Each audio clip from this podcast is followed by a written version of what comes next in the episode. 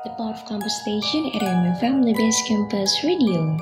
Halo Akademia, kembali lagi di Remcast, podcastnya RMFM di ajang Ih Serem. Oh, selama beberapa menit ke depan, Akademia semua bakalan ditemenin bareng aku Michelle. Dan pastinya Michelle nggak sendirian, karena Michelle bakal ditemenin sama Sena. Halo Akademia, gimana nih kabar Akademia? Sena harap keadaan Akademia semua selalu sehat dan bahagia ya. Nah, bener banget. Meskipun di kondisi yang lagi PPKM seperti ini, kita harus tetap produktif ya akademia ya. Karena produktif itu bisa di mana saja.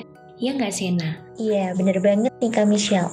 Nah, ngomong-ngomong soal produktif, kaum rebahan mana bisa produktif? Ya kali produktif di kamar gitu.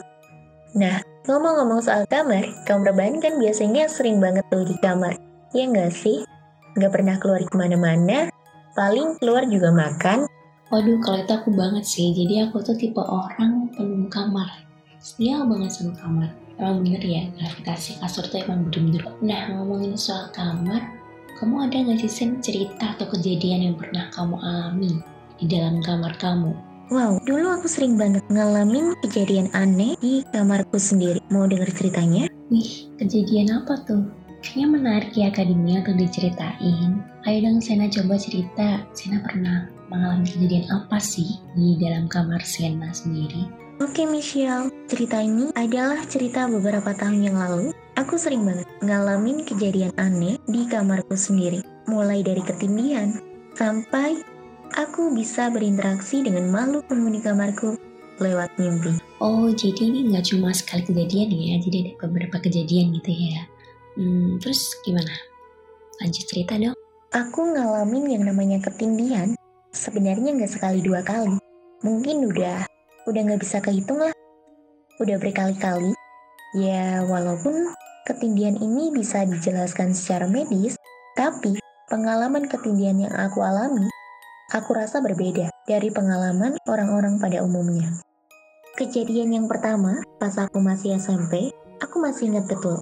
Kejadiannya itu di malam hari, sekitar jam 1 dini hari. Biasanya kalau orang ketindihan dalam tidurnya itu kan rata-rata sekali ngalamin yang namanya ketindihan. Kalau aku, itu bisa ngalamin ketindihan 2 sampai 3 kali. Bisa dibayangkan dong capeknya kayak gimana? Badan serasa dibungkus, susah nafas, nggak bisa melek. Padahal aku udah tahu kalau aku itu udah sadar. Tapi anehnya, aku nggak bisa ngapa-ngapain. Nah, setelah mataku itu bisa melek, aku dikejutkan lagi dengan sesosok makhluk berambut panjang. Dia duduk di samping tubuhku, cuma diem sih, nggak ngapa-ngapain. Di situ aku berusaha banget buat tenang, baca-baca doa yang aku bisa. Terus aku berusaha banget buat tidur lagi, dan alhamdulillahnya pas aku bangun itu sosok yang ada di sampingku itu udah nggak ada. Oke, okay, untuk ketindihan yang beberapa kali dalam satu malam itu aku masih relate sih. Tapi untuk kejadian selanjutnya itu aku belum pernah. Rasanya kayak triple kill bukan gak sih akademia? Yang pertama, udah ketindihan. Yang kedua, ketindihannya beberapa kali dalam satu malam. Dan yang ketiga, ada penampakan sosok makhluk yang seperti itu setelah kejadian ketindihan itu. Terus gimana tuh saya lanjut dong ceritanya? Mau tahu nggak? Sosok yang sering gangguin aku di kamar tuh wujudnya seperti apa? Sosok yang sering gangguin aku di kamar itu ciri-cirinya kayak gini. Dia sesosok perempuan berambut panjang yang ketika gangguin aku, dia nggak pernah menampakkan wajah seramnya. Dia hanya memperlihatkan rambut panjangnya ke aku. Dan ketika aku lagi tidur kelamaan, dia yang selalu gangguin aku, ngebangunin aku. Caranya gimana? Cara yang pertama, yang sering dia lakukan, dia mengibaskan rambut panjangnya di wajahku sampai aku bisa terbangun. Nah yang kedua, ini yang buat aku tuh bener-bener ketakutan kalau udah bangun, yaitu dengan cara menarik-narik kakiku sampai aku bener-bener kerasa kram banget, padahal aku udah bangun gitu. Tapi rasanya tuh udah kayak beneran nyata gitu. Terus uh, dia juga yang selalu ngasih tahu ke aku kalau misalnya nih di tempat yang ini tuh ada sosok makhluk yang seperti ini. dia tuh ngapain aja di situ. Terus di bagian yang di sini sosoknya tuh kayak gini gitu. Tapi alhamdulillahnya itu hanya bisa lewat mimpi. Wah, kalau itu creepy sih akademia. Jadi, sosok tadi tidak hanya menampakkan diri, tapi juga melakukan hal-hal lain.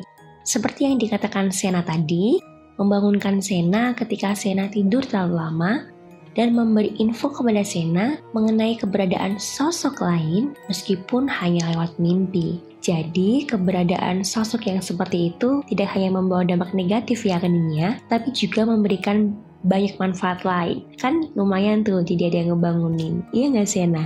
Iya Michelle. Tapi kalau diinget-inget mah rasanya agak ngeri gitu. Kalau orang lain kan biasanya dibangunin sama doi atau pakai alarm gitu kan. Nah ini aku dibanguninnya malah sama yang beginian. Kalau itu bukan cuma agak ngeri, tapi ngeri banget sih. By the way, aku mau tanya nih, Sena. Sena kan mengalami kejadian ini dimulai dari uh, Sena SMP ya. Nah, kejadian itu berlanjut sampai sekarang atau gimana? Kalau sekarang udah agak jarang banget sih. Ya cuma kalau aku sentil dia atau ceritain sosok ini ke orang lain kayak gini nih, ya dia datang lagi. Tapi kayak nyapa doang bentar gitu. Nah, setelah mendengar beberapa cerita atau kejadian yang dialami oleh Sena, kira-kira Sena ada pesan gak nih untuk akademia semua? Nah, buat akademia semua, biar kalian itu nggak ngalamin gangguan yang aneh-aneh pas lagi tidur, Sena saranin sebelum tidur, akademia semua buat bersihin diri terlebih dahulu dengan cara berwudu, gosok gigi, dan lain sebagainya. Dan yang paling penting nih, Akademinya jangan lupa berdoa ya, agar ketika kita tidur, kita dalam keadaan yang bersih. Terus kita nggak dapat gangguan dari makhluk mana pun deh. Terus pas kita bangun, badan kita jadi fresh. Nah, itu tadi cerita dari Sena yang sering kali mengalami kejadian atau merasakan hal mistis di kamar rumahnya. Dan setelah mendengar cerita dari Sena, menurutku itu creepy banget sih akademia. Oke, tak terasa sudah beberapa menit berlalu. Terima kasih buat Akademi yang sudah setia mendengarkan cerita pada podcast kali ini.